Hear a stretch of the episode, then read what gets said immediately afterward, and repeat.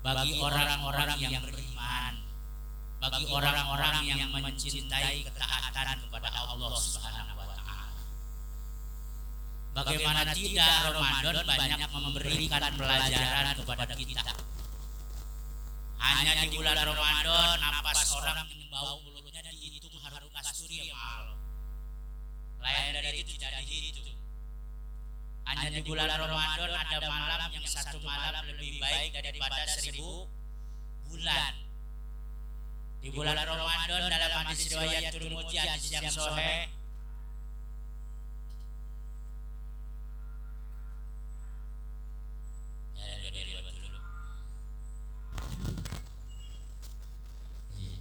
emang udah zamannya kalau apa-apa ada iklan baik. Ya. Kita lanjut. Dalam hadis riwayat Imam Tirmidzi, walillahi ultaqu bihi minan nar. Bagi Allah ada hamba yang dimerdekakan dari sisi api neraka. Wa jalika fi kulli lailah. Itu terjadi pada tiap malam bulan Ramadan. Jadi dimerdekakan seorang hamba di alam kubur dari sisa kubur sampai hari kiamat itu hanya ada di bulan Ramadan. Ikan-ikan di lautan bersolawat mohon ampun bagi orang yang puasa. Amalan yang sunnah di pahalanya dilipat gandakan menjadi pahala wajib. Wajib ibadah wajib pahalanya dilipat gandakan jadi tujuh puluh kali lipat. Dan amalan puasa itu sendiri sampai hari ini tidak ada yang tahu pahalanya. Ya Allah Subhanahu wa taala berfirman dalam hadis qudsi, "Qul amalin li adam lahu illa syam."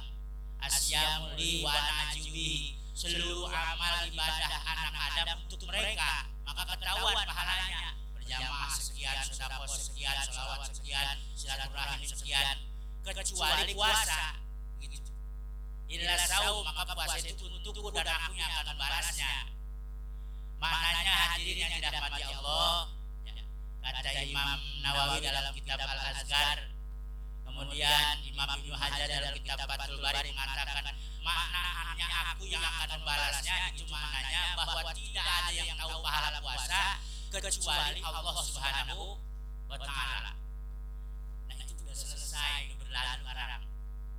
Pahalanya sudah balik lagi kayak biasa. Maka bagi orang beriman, orang yang cinta ketaatan mah sedih Ramadan pergi. Sementara belum ada jaminan ibadah kita diterima atau enggak. Belum ada jaminan apa tahun besok kita ketemu sama Ramadan lagi apa enggak. Enggak ada bisa jamin. Maka sahabat nangis, orang-orang dulu sahabat nih. Kalau datang bulan Ramadan gembiranya bukan main. Marhaban ya sahur Ramadan gitu dan anak cair. Selamat datang bulan Ramadan, selamat datang bulan puasa, selamat datang bulan selamat datang bulan yang agung gitu. Entar Ramadan pergi nangis kiuk-kiuk. Begitu semua sahabat mah masuk kiuk-kiuk sampai basah itu juga. Begitu. Kenapa paham ini bulan agung mau pergi? Begitu sementara jaminan ibadah belum diterima, belum ketemu tentu ketemu lagi sama Ramadan yang akan datang. Makanya para sahabat enam bulan doa biar ibadah dalam Ramadan diterima. Kemudian enam bulan lagi bagi dua tahun minta supaya ketemu lagi bulan Ramadan. Kalau kita gimana? Kita kalau kita gimana? Kita Pak. Kalau kita gimana? Belum ada Ramadan. Kita mah kalau datang Ramadan sedih, kaget. Saya kudu puasa baik gitu. Kenapa? Yang kebayang bukan baca tadarusnya, bukan baca Qur'annya. Bukan terawihnya, terawih jadi pilih-pilih, lihat jadwal imam. Iya, lihat akhir dan boy lama bubar seolah-olah indah tempat lain. Begitu. Hadirin yang dirahmati Allah Subhanahu wa taala. Kita mah begitu tuh, sedih datang Ramadan, yang kebayang malah anak rentul tujuh, yang perlu disalin dan sebagainya, yang kebayang bikin kue bayari, biji ketapang, biji salak, gitu macam-macam biji. Masuk ke dalam kaleng apa namanya biskuit lebaran sama sama guru sama kiai sama R W sama lurah habis lebaran udah menjadi dosa lagi baik begitu begitu datang R W datang pusat ke rumah silakan pusat silakan pada dimakan itu kuenya kata lurah kata R W mantap nih oh ya gini nih ngopi sama makanan biskuit gitu Lah begitu dibuka bukan biskuit, akar kelapa menjadi tapak. Itu udah dosa lagi lakukan kita. Kan begitu. Ya Pak ya? Nah iya sebab kita memang dari awal udah jadi dosa dulu. Lalu Ramadan datang pilih rezeki tapak. Gitu kalau perempuan masih wajar, lanang-lanang dipikirin begitu lebaran. Oh, dapat T H R dulu gitu. Kan seharusnya dipikirin apa ibadah? Ibadah kepada Allah. Itu satu. Yang kedua kita kalau Ramadan mudahan tidak benar. Gembira kita. Berduduk alhamdulillah puasa sudah juga gitu. Ya. Sedih ya kalau sahabat sedih puasa sedih kita menggembira. Gembira alhamdulillah sudah juga nunggu puasa. Ngapa sih Pak Ramadan gembira banget puasa mudahan? Allah Ramadan kita puasa kalau puasa sudah mati gitu. Bukan main dah sama ribu gitu. Ah puasa ribu. Ya memang begitu puasa mah ya saya juga lapar ya tapi jangan seolah-olah keyakinan puasa dalam musuh kita gitu jangan. Hadirin yang dirahmati Allah Subhanahu wa taala. Kemudian di Ramadan itu banyak ajaran kepada kita. Ya kita disuruh puasa, lapar. Gitu. Puasa malamnya diperintahkan sholat, mendekatkan diri kepada Allah melalui ibadah. Ibadah itu sholat tarawih dah dilaksanakan. Ya begitu. Uh, ya seperti yang kita laksanakan di sini, alhamdulillah. Ya, kemarin saya lihat di sini makin maju, Ramadan kemarin semakin maju jamaah. Ya, semakin maju sehingga saya lihat tersisa empat. Ya satu imam, dua bilah, tiga karpet, empat beduk, memik ada lima. Gitu. Ya, di sini alhamdulillah ya, nama rumah alhamdulillah. Musola gede, jamaah juga alhamdulillah. Ya, saya lihat. Ya. Sendal keluar-luar gitu. Hadirin yang dirahmati Allah Subhanahu wa taala itu diajarin itu. Ya ada yang sebelas rakaat, ada yang dua puluh tiga rakaat. sebelas rakaat hadis riwayat Siti Aisyah, tapi Siti Aisyah sendiri yang meriwayatkan hadis sebelas rakaat dia sendiri enggak pernah salat sunat sebelas rakaat. Enggak pernah Siti Aisyah. Dia meriwayatkan hadis tapi enggak pernah yang dia kerjakan mana? Yaitu ikut jumhur ulama. Dia bersama dengan Khalifah Umar sampai Khalifah Ali sampai dia meninggal selalu melaksanakan tarawih yang jumlahnya dua puluh tiga rakaat. Itu jawabannya. Jadi artinya yang sebelas jangan bangga diri nyalain yang dua puluh tiga. Begitu tuh dua puluh tiga apaan enggak ada dari Nabi itu bid'ah tuh. Siap-siap aja nanti mati neraka bid'ah bid'ah neraka juga. Yang dituduh bid'ah neraka dua puluh tiga jengkel lagi gede apa? Enak aja lu ngomong gitu. Gua dua puluh tiga capek-capek sembahyang yang rawan, celang-celang lu kata neraka. Lu tuh, mana berapa dua puluh tiga itu sebelas, itu neraka. Gitu. Harus saling tuding-tuding dua-duanya neraka. Akhirnya bagaimana? Yang enak yang kagak tarawih. Iya, kagak yang kata enggak tarawih apa katanya? Mendingan gua katanya. Yang sebelas neraka, lu yang neraka. Untung gua kagak tarawih gitu. Tengah-tengah, enak dia kemana-mana agak neraka. Maka para hadirin, Ramadan itu mengajar ibadah dan kalau lalu ibadah juga persatuan. Yang sebelas ya silakan, yang dua puluh tiga silakan, begitu. Yang penting ibadah syarat dan rukunnya cukup, baru dapat pahala. Amin ya rabbal. Kalau dua puluh tiga rakaat dibanding-banding sama yang sebelas banyakan mana? Banyakan mana? dua puluh tiga. Tapi biar kata dua puluh tiga banyak kan dia kalau sholat kagak bener mah sama aja bohong. Sembilan orang enam orang enam orang enam orang enam orang enam orang enam orang enam orang kalau bohongin pahamin imam-imam kayak orang berantem begitu diburu-buru terlalu buru-buru. Maka dengan tertib syarat rukunnya dibaca di bawah itu bacaan Fatihahnya pakai wasol apa-apa bismillahirrahmanirrahim alhamdulillahirabbil alamin arrahmanirrahim gitu, gitu. Kita kan beda di Arab. Di Arab tuh dua puluh tiga rakaat di Madinah, Masjidil Haram, di Rahman Sudes, Mamatrud, yang kalau jadi imam. Alhamdulillahirabbil alamin. Begitu dia. Ya, itu dua puluh tiga rakaat. Di sini begitu udah benar belum gitu? Hah? Udah benar belum? Besok jajan, besok. Gitu. Di sana mah tenang aja biar gitu juga. Iya. dua puluh tiga rakaat tenang aja, ngapa tenang? sebab bayarannya mahal sono. Nah iya kos mahal di musim corona lah ngapain supaya buru-buru. Berarti yang kedua imamnya fasih, baca Qur'annya lancar gitu. Kita juga banyak yang fasih-fasih di dalam pesantren. Ya, tapi kan kadang enggak dibayar, kadang datang, kadang kagak. Iya. Sisa tinggal laki-laki R T R W. Ini baca surat An-Najm juga kadang Inna janawfi lailatul qadar belakang kil. Wa ma adraka ma lailatul qadar belakang bilangin. Jadi berantem kacau itu lain gitu ya nilainya. Hadirin yang dirahmati Allah Subhanahu wa taala, banyak ajaran-ajaran Ramadan kepada kita. Banyak banget yang ajaran di dalam puasa Ramadan. Jadi kalau kita ngaji sama kiai, sama ustaz, mau guru-guru kita kumpul amalannya, prakteknya di bulan Ramadan. Maka beruntung orang dan memang seharusnya beres Ramadan dia berubah. Jangan sampai datang Ramadan lalu enggak ada perubahan. Maka kita berdoa melalui majlis ini, kumpulan ini, mudah-mudahan ajaran Ramadan akan menempel pada kita. Amin ya rabbal alamin. Ya paling enggak kan Ramadan menjadi malah lakukan takun supaya kita jadi orang-orang yang bertakwa gitu. Banyak ajaran Ramadan yang jadinya malah lakukan takun supaya kita takwa. Nah bicara takwa kan ada lanjut di dalam surah Al-Baqarah ya. Ciri-ciri orang takwa ada enam. Ada berapa? enam. Ya. Satu alladzina yu'minuna bil ghaib. Kalau emang kita udah dapat pendidikan dari puasa Ramadan, berarti beres Ramadan sekarang yu'minuna bil ghaib. Kita tambah iman sama yang gaib. Apa itu gaib? Perkara yang ada tapi enggak kelihatan. Siapa yang nomor satunya? Allah Subhanahu wa taala. Nah, kesini-sini apa tuh surga dengan nikmatnya. Kita dari dulu ngikutin surga. Ada yang pernah lihat surga di sini? Hah? Ya kalau udah dilihat berarti enggak ada di sini ya. Ya apa ya? Neraka dengan siksanya, surga dengan nikmatnya itu ada. Neraka dengan siksanya itu ada. Alam kubur dengan nikmat dan siksanya itu ada.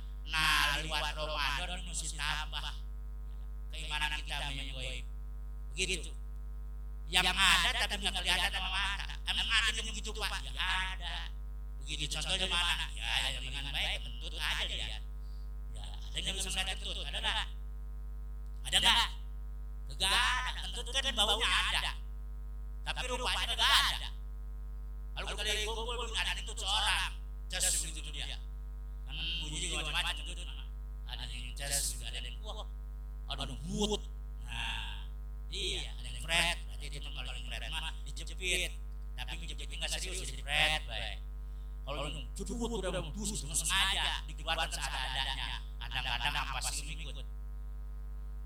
Begitu cuma ada yang cas itu, yang cas orang banyak ditahan dia enggak tahan, hanya bocor lecus. Begitu ada yang kuok, nah kuok mah hasil ditahan kan bocor gede keluar. Jadi kuok bisa membunyi kuok. Begitu. Nah, kalau yang cas begitu itu biasanya suara enggak kedengaran, baunya luar biasa. Iya, disebutnya juga bau tujuh rupa. Begitu baunya, musik kembang tujuh rupa ya. Bau tujuh rupa, orang akan tetap hidup semua gitu. Makanya apa ada aturan dalam tasawuf, kalau ada yang itu jangan suka ngomong, rasakan be gitu. Gak kuat-kuat aman ada tetap hidup, tambah gak kuat tetap keluar gitu. Jangan begini cus, mau ngulek, mau nyumut, pegang hidung. Siapa sih ini berak, jumbo-jumbo berak. Apa bau ini makan ini tuh baunya ini mau masalah makan ke belakang gitu. Lah dia yang tetut kesinggung.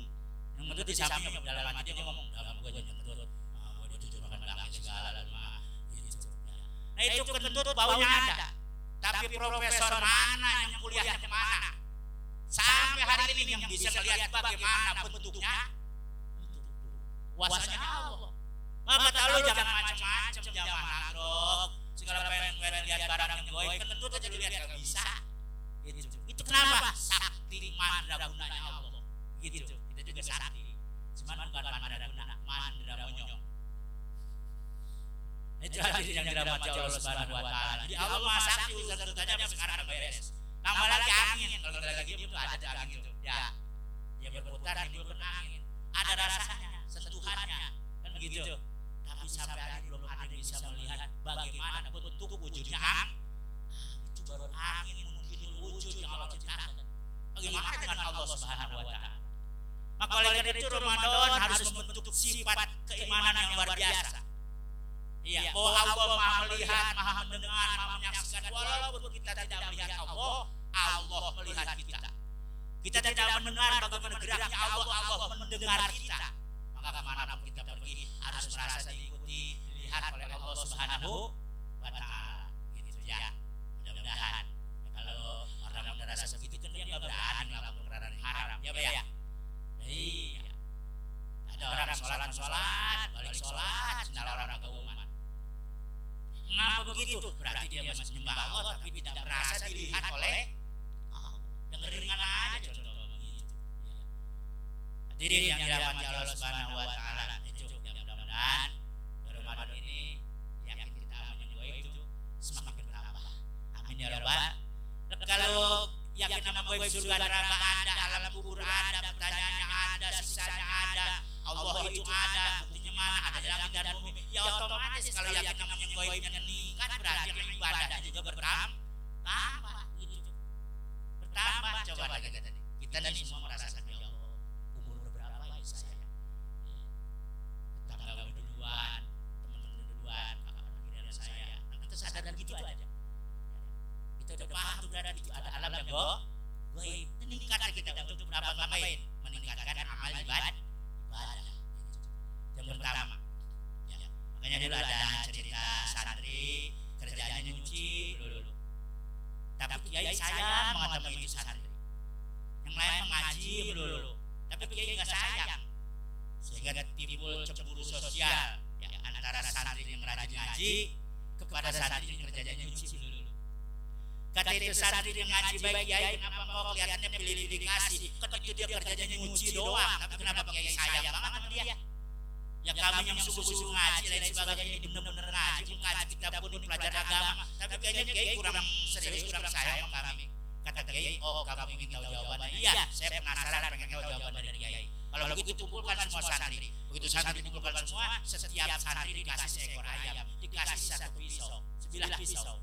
Kata kiai, pergilah kalian kemana kau kehendaki.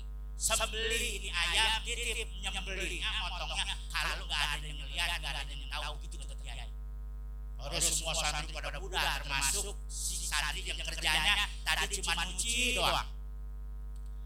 Akhirnya berangkat semua budak, ada yang ke pinggir pantai tuang tengok mengada orang sembelih itu ayam. Ada yang berangkat ke atas gunung tuang tengok mengada orang dipotong itu ayam. Ada yang berangkat ke dalam buah tuang-tuang orang kagak ada, kegedenian, kegedenian dipotong itu ayam.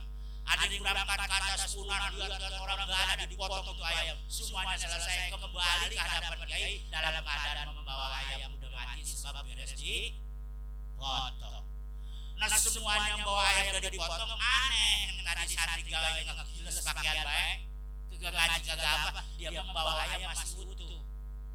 Sebelah kirinya pisau, sebelah kanan ayam, ayam masih gugur-gugur keokan baik. Atas yang lain santri ketawa semua. Kata santri itu lihat tuh, santri gitu-gitu kata kalau nyuci si bapak jadi tolol. Iya, suruh motong ayam, kiai balik gitu juga. Begitu. Tuh, kayak kita nih, kayak yang gitu kalau santri dengan nyuci doang. Udah mulai sombong ngomongin ngaji mulu. Ya, ngerendahin ngapain? Nyuci mulu. Akhirnya ditanya oleh kiai, wahai santriku, kenapa engkau aku perintahkan nyembelih ini ayam suruh pergi ke sebuah tempat?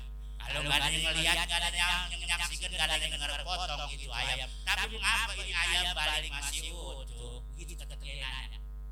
Nah santri menjawab, mohon maaf kiai, kiai tadi nyuruhnya potong ini ayam di tempat sepi, nggak ada yang melihat, nggak ada yang dengar. Saya nggak mendapati di tempat itu kiai. Saya merasa kemana saya pergi selalu dilihat oleh Allah, kemana saya pergi selalu didengar oleh Allah. Maka saya nggak berani motong ini. Kan dia nyuruhnya kalau nggak dilihat nggak ada yang dengar. Sedangkan Allah Sami'un Basir, Maha mendengar, Maha melihat. Jadi saya nggak berani motong ini ayam. Apa kata itu kiai itu? Makanya juga gue sayang dia yang nyuci baik daripada lo ngaji baik tapi ditolol. Gitu. Jadi itu kiai santri mah udah masuk hakikat yu'minu nabil ghaib, masuk Allah melihat, tapi sami'un basir, Allah melihat, Maha mendengar. Lihat aja seluruhnya. mudah-mudahan kita juga begitu ya. Amin ya rabbal alamin. Yang melakukan selingkuh sama istri kecuali ada perintah Allah gitu. Selingkuh kuat dengan Allah ya. Iya, ngomong lu bini begitu. Wah, bakal atau gitu dia resiko, resiko gitu. Resiko itu jadi izin dulu pada ayam ya. Betul, bagaimana nih ya? Bagaimana bagaimana? Hidup proses hidup cuman ini doang memegang gitu. Terus bagaimana saya menambah ibu aja lagi? Oh begitu. Iya Pak, silakan masuk ke dapur dah. Ambil bogolan bambu yang gede. Ya begitu. Makanya Nabi Ibrahim juga begitu. Nabi Ibrahim musyawarah mestinya sisi Sarah. Ini kita udah tua, hidup belum ada terus agama bagaimana nih? Kata sisi Sarah juga sekarang bang, bang, nikah lagi aja. Paket Nabi Ibrahim lah. Nikah lagi aja, nikah lagi aja. Lah, jadi enak ini kita. Sudah nikah lagi mah. Begitu bener bener. Bahkan nanti abang kalau nikah lagi perawan perempuan saya nyari kan gitu. Dicari kan istri tuanya. Mudah-mudahan istri kita juga sama nyari kita ya. Nyari kan biang ular tanah. Iya, biang ular tanah enggak kita. Ya, kalau udah sampai makomnya insyaallah istri kita juga ngizinin. Ya, itu kembali ya. Mudah-mudahan jadi nabi baik, tambah-tambah iman gitu. Nah, keduanya wa yuqimunas shalat. Orang yang takwa mah gaweannya ngedirikan sholat. Sholat. Ngerjakan sholat sama ngedirikan sholat beda, ya beda. Kalau ngerjakan sholat mah habis sembahyang udah. Begitu. Habis sembahyang S T M J. Sholat mah terus maksiat mah jalan. Jalan gitu. Ya, kan begitu. Malam berjamaah ya ada. Nyawer ya ada gitu. Ya maaf maaf. Ada di mana enggak ada. Iya. Begitu. Jadi di mana ya kalau gitu. Bukan membingungkan malaikat gitu cuma gitu. Jadi salat di masjid bingung malaikat gitu. Hebat banget kata malaikat jamaah nongkrong mah. Buat di jam bingung kata malaikat. Malaikat itu gini. Yuk imuna salat, kerjakan dirikan salat. Membawa akhlak salat, sifat salat dalam kehidupan sehari-hari. Banyak ajaran salat. Pertama habis takbiratul ihram kita terus baca Fatihah, rukuk, sujud, tidak terus sujud. Maknanya apa? Orang hidup enggak selamanya langgeng. Orang enggak selamanya kaya, enggak selamanya punya jabatan. Orang ada turunnya, ekonomi ada turunnya. Enggak apa-apa turun ekonomi usaha turun. Yang penting kita tetap beriman kepada Allah. Waktu turun rukukan subhana rabbiyal azimi wa bihamdihi. Naik tidak yang punya tidak robbana lakal hamdu sujud subhana rabbiyal a'la wa bihamdihi gitu. Yang hina jadi mulia, mana hina mulia itu yang sopan ngangkut yang kuning-kuning apa itu ini nih di bawah apa itu hah bokong bukan bokong yang lebih mantap sama pantat iya sebab yang kalau letakkan dua di badan mah bahasanya dua ini ini ini namanya paha kalau hati doang paha doang. Iya, terus pantat dua kebetulannya. Kalau ada berarti pantat dua atau tangan doang. Gitu, kalau sebelah lama. Tangan, karena dua. Kalau ada tangan doang. Itu lengan, iya. Nah, kue, kue ada dua, itu disebut dua kali namanya. Kenapa kue banyak? Kalau ada dua, satu dua namanya. Teng, teng. Banyak skeler. Kalau bagian hati bukan teng, teng, teng doang. Iya. Pak, cuma makan teng. Atau satu dua bulu ada hati. Itu karena skeler jadinya teng. Segitu dia paham enggak? Lah iya ilmu segitu dia orang namanya ilmu. Benar nariakan dua. Lah iya. Iya. Jadi kalau ditanya istri ngaji Pak ngaji bukan dia yang apa teng-teng gitu. Nah jadi diri salat bawah dalam salat zikir ke Allah baca Quran luar baca Quran. Gitu. Nah kita kagak bakalan bisa mendirikan salat kecuali pakai tertib yang Nabi kata Nabi apa? Sallu kama ra'aitumuni usolli. Sholat kalian sebagaimana aku sholat, mananya apa? Kudu mau ngaji fikih tentang sholat, sholat begitu. Yang kedua ini ikutin Nabi, tertib tempat, tertib waktu, tertib cara. Tempatnya di mana? Ya di tempat aja di mana kan? Begitu. Waktunya kapan? Di awal waktu. Mana mungkin orang dapat ikomis sholat bisa didirikan sholat, sholatnya sisa pegawaian, sholatnya sisa nyambut singkong ada K M. Iya, beres nyambut singkong sebulakan, setengah tiga baru juhur. Gitu, nanti sisa gak memberikan sholat. Atau beres kerjaan penuka toko, lain yang beli dulu, baru setelah itu sholat. Itu namanya sisa. Nah, itu tertib cara waktu di awal. Yang ketiganya tertib cara. Caranya buat kita laki-laki yang soleh berjamaah, buat wanita yang soleha di room. Jadi wanita soleha di rumah, kalau dia mau berjamaah boleh, abdolnya di rumah. Kita laki-laki yang soleha, abdolnya di masjid, di mushola berjamaah, boleh di room, di rumah kalau lagi ujur, begitu. Jadi kalau ada laki-laki dia sholatnya di rumah terus, padahal dia nggak ujur apa, nggak sakit apa, di rumah terus, itu namanya laki-laki soleha, gitu. Kalau ada perempuan sholatnya di mushola terus di masjid, itu namanya perempuan soleh.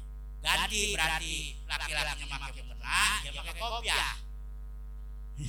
Gitu kan? Maka tertibnya soleh dan soleha, yang soleh di masjid, yang soleha di rumah. Kalau di masjid itu saya silakan, kalau lagi berjalan nggak masalah. Ya. Dan pakai hukum fikihnya, mesti tahu hukum fikihnya ya, dari Nabi. Tekan sholat kan perintah sholat apa permintaan sholat? Sholat khusyuk wal wudu. Khusyuk khosyah takut, hadirnya rasa takut Allah. Gitu. Seperti Abu Bakar kalau lagi sholat itu bau sate dari badannya. Ngapa bolak akan takut pada Allah. Sebelas dua belas orang nongkrong. Kalau Abu Bakar bau sate, orang nongkrong nyium bau asap sate. Begitu lagi sholat, Allah Akbar. Tukang sate mana udah lewat. Serobong-serobong dulu. Sate. Ada lagi di Imam Nawawi itu. Teng teng teng teng teng. Allah Akbar. Teng teng teng teng teng teng. Bahasa suami ayam itu ya. Gagal berarti itu. Maka kamu mesti diaji johin batinnya sholat, johinnya pikirnya. Batinnya niat dalam sholat, sholat mesti niat untuk ibadah dari Allah. Begitu. Maka penting kita ngaji. Jangan rasa sudah bisa. Alhamdulillah, para guru kita juga pernah ngaji.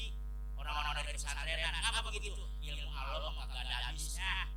Ya, kita sudah meninggal, ilmunya masih banyak. Banyak kita ngaji. Ya, memang begitu kan Islam. Karena kita meninggal kan pengen diaji, ya apa ya? Kalau meninggal pengen sholat, itu yang masih hidup sholat. Meninggal pengen diaji, masih hidup ngaji. Begitu. Meninggal pengen diri Fatihah, ya kalau ada yang meninggal, tepuk saliro, tenggang rasa, hadir, tahlilan, doakan yang meninggal, baca Fatihah, kirim-kirim puji, gitu.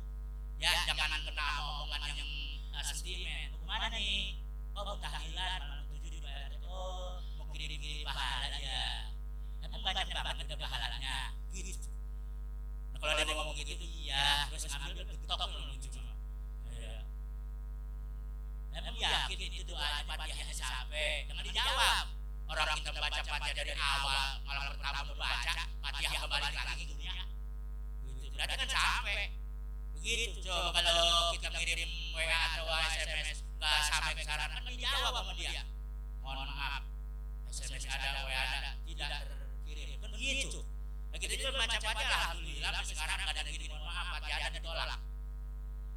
Nah, ada begitu. Maka yu'minun bil ghaib, mesti yakin kepada yang ghaib gitu. Ya, yang keduanya yuqimun as-shalat dari salat ya. Maka pikirnya harus ini. Karena salat itu masalah. Kalau kita salat di rakaat kedua, salatnya empat rakaat. Pengen kentut. Bagaimana itu? Iya, tahan ada ya. Lah kalau jadi kita begitu bebas, tahan aku duduk ya. Ada aku duduk. Jadi salah kiri kentut. Maka dijawab di ngaji oleh fikih.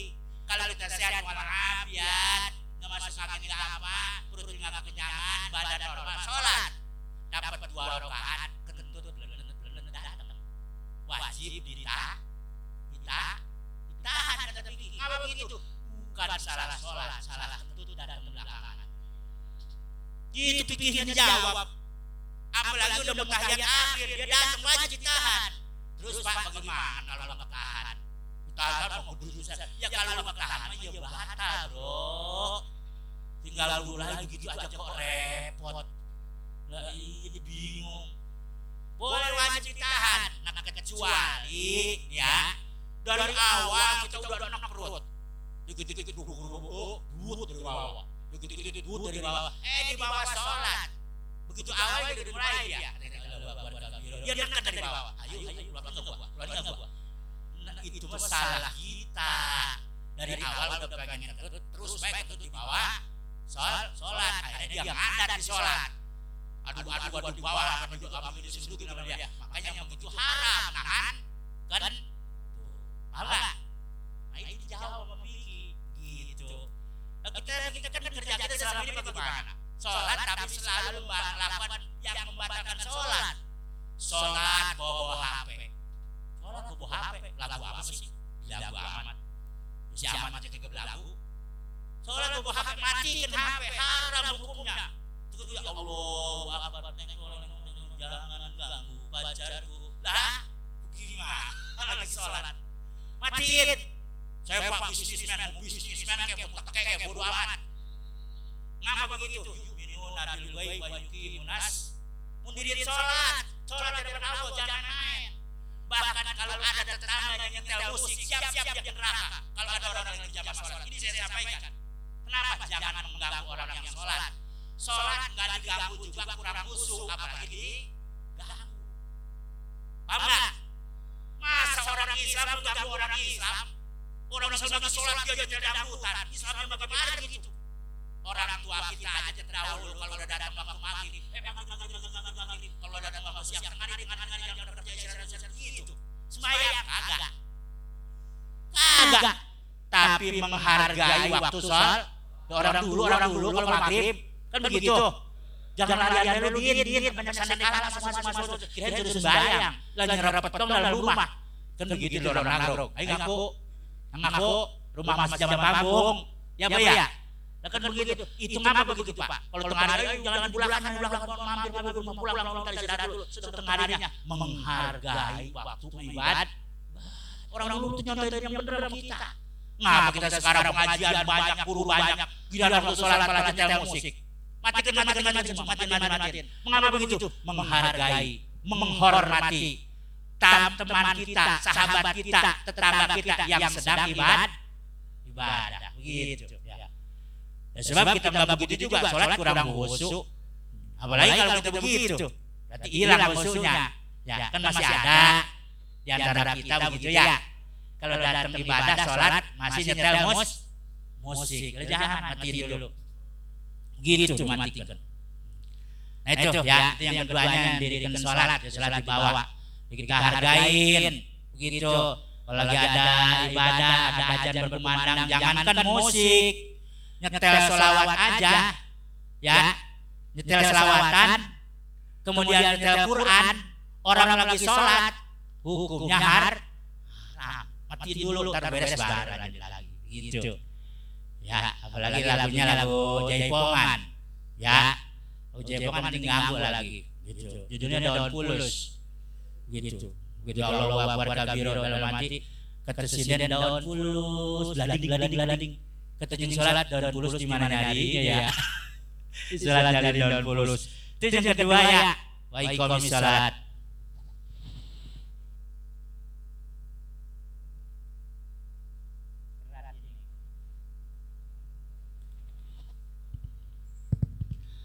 Yang, yang ketiganya, para hadirin, sifat orang yang bertakwa adalah wa mimma razaqnahum yunfiqun. Dari sebagian rezeki yang diberikan oleh Allah padanya dibelanjakan, dinapahkan di jalan Allah Subhanahu wa taala. Kalau kita usaha capek-capek ngasih anak, ngasih istri itu juga napakah. Dapat pahala. Makanya kita kudu paham. Kalau nggak paham, ngasih duit ke bini, ngasih duit ke anak yang ada hati sewot dulu.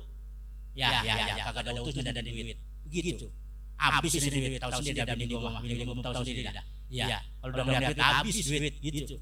Tapi kalau kita paham semuanya berpahala, berpahala. Maka orang yang takwa itu dia tambah rajin nih sekarang untuk menginfakkan harta di jalan Allah. Makanya di mana-mana kalau bukan bak ngajian gini sekalian santunan dulu gitu. Di sini mah belum ada. Kenapa begitu? Udah ada sebenarnya. Cuman di sini menyumput-nyumput. Iya. Di sini mah orangnya ahli tasawuf semua. Amal enggak mau ketahuan. Begitu. Jadi di dalam udah nyebarin buat yatim. Ya. Kalau sama yatim aja udah begitu. datang Ramadan lewat Ramadan awal pengajian udah begitu dikumpul yatim para orang-orang goja dan orang fakir miskin dikasih sedekah apalagi buat gurunya. Amin ya rabbal alamin. Tambah semangat kan begitu. Ya. Jadi menginginkan harta. Maka di awal Syawal ini, di akhir Syawal, di awal tahun ini mudah-mudahan Allah memberikan kekuatan buat kita untuk meningkatkan korban di jalan Allah. Karena kata Nabi maqamadin ila bil mal. Agama itu enggak bisa tegak kecuali dengan harta. Harta yang mana? Harta yang diinfakkan untuk jalan agama Allah. Malah ada hadis riwayat Kabayan. Kata dari hadis riwayat Kabayan, likulli syai'in bil fulus, mulus. Wala bil fulus manfus. Kata Kabayan, tiap segala sesuatu kalau pakai duit mulus, kalau pakai duit mampus. Iya, likul syai'in bil fulus mulus wala bil fulus manfus. Hadirin yang dirahmati Allah. Maka dalam Islam ada nafkah, ada sedekah, ada jariah. Begitu. Ada zakat, zakat itu yang wajib. Nafkah, nafkah itu memberikan harta untuk jalan Allah. Maka kalau di musala baiknya kotaknya bukan kotak sedekah, namanya kotak infak begitu.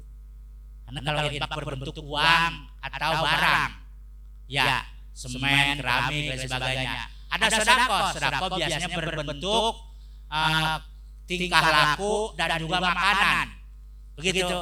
Uang nggak ada, semen nggak ngasih, tapi ngasih cobrok, ngasih bala-bala itu sedekah namanya.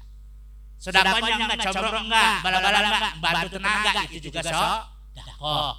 Tenaga enggak, makanan enggak, bantu pikiran. Nih bagusnya begini nih, anu begini saya usul begini nih. Itu juga sedekah. Nah, ada lagi uh, jariah. Jariah itu sedekah dan infak sama, tapi bentuknya awet dan mengalir. Seperti ini, kipas, musola, permadani, atau wakaf tanah buat bangunan agama. Nah, itu namanya jariah. Kalau kita meninggal pahalanya ngalir terus, ya. Pahalanya mengalir terus. Hadirin jamaah sekalian, ya demikian apa yang dapat saya sampaikan. Ya ada enam, yang keempatnya mah beriman pada kitab yang Allah turunkan kepada Nabi Muhammad yaitu Quran. Kelimanya beriman kepada kitab-kitab yang Allah turunkan kepada nabi-nabi sebelum kanjeng Nabi. Ya, Nabi Isa, Nabi Daud, nabi-nabi yang lain, Nabi Musa. Nah, yang keenamnya wabil akhirati hum yuqinun, orang yang bertakwa kepada akhirat yuqinun, dia sangat yakin, tambah yakin bahwa ada negeri akhir akhirat. Itu enam ciri orang bertakwa. Mudah-mudahan ada manfaatnya. Ya, setelah ini sama-sama kita bertakziah di rumahnya Bapak R T. Ya, sama-sama kita mendoakan, saling membantu, paling enggak kita dengan doa. Benar dari Allah, salah nafsu kebodohan saya. Pada hadirin mohon dilasan pada Allah, mohon ampun. Fastaghfir lakum dunubakum wa min sayyiati a'malikum. Subhanakallahumma wa bihamdik, asyhadu an la ilaha illa anta, astaghfiruka wa atubu ilaik. Wa minkum wassalamu alaikum warahmatullahi wabarakatuh.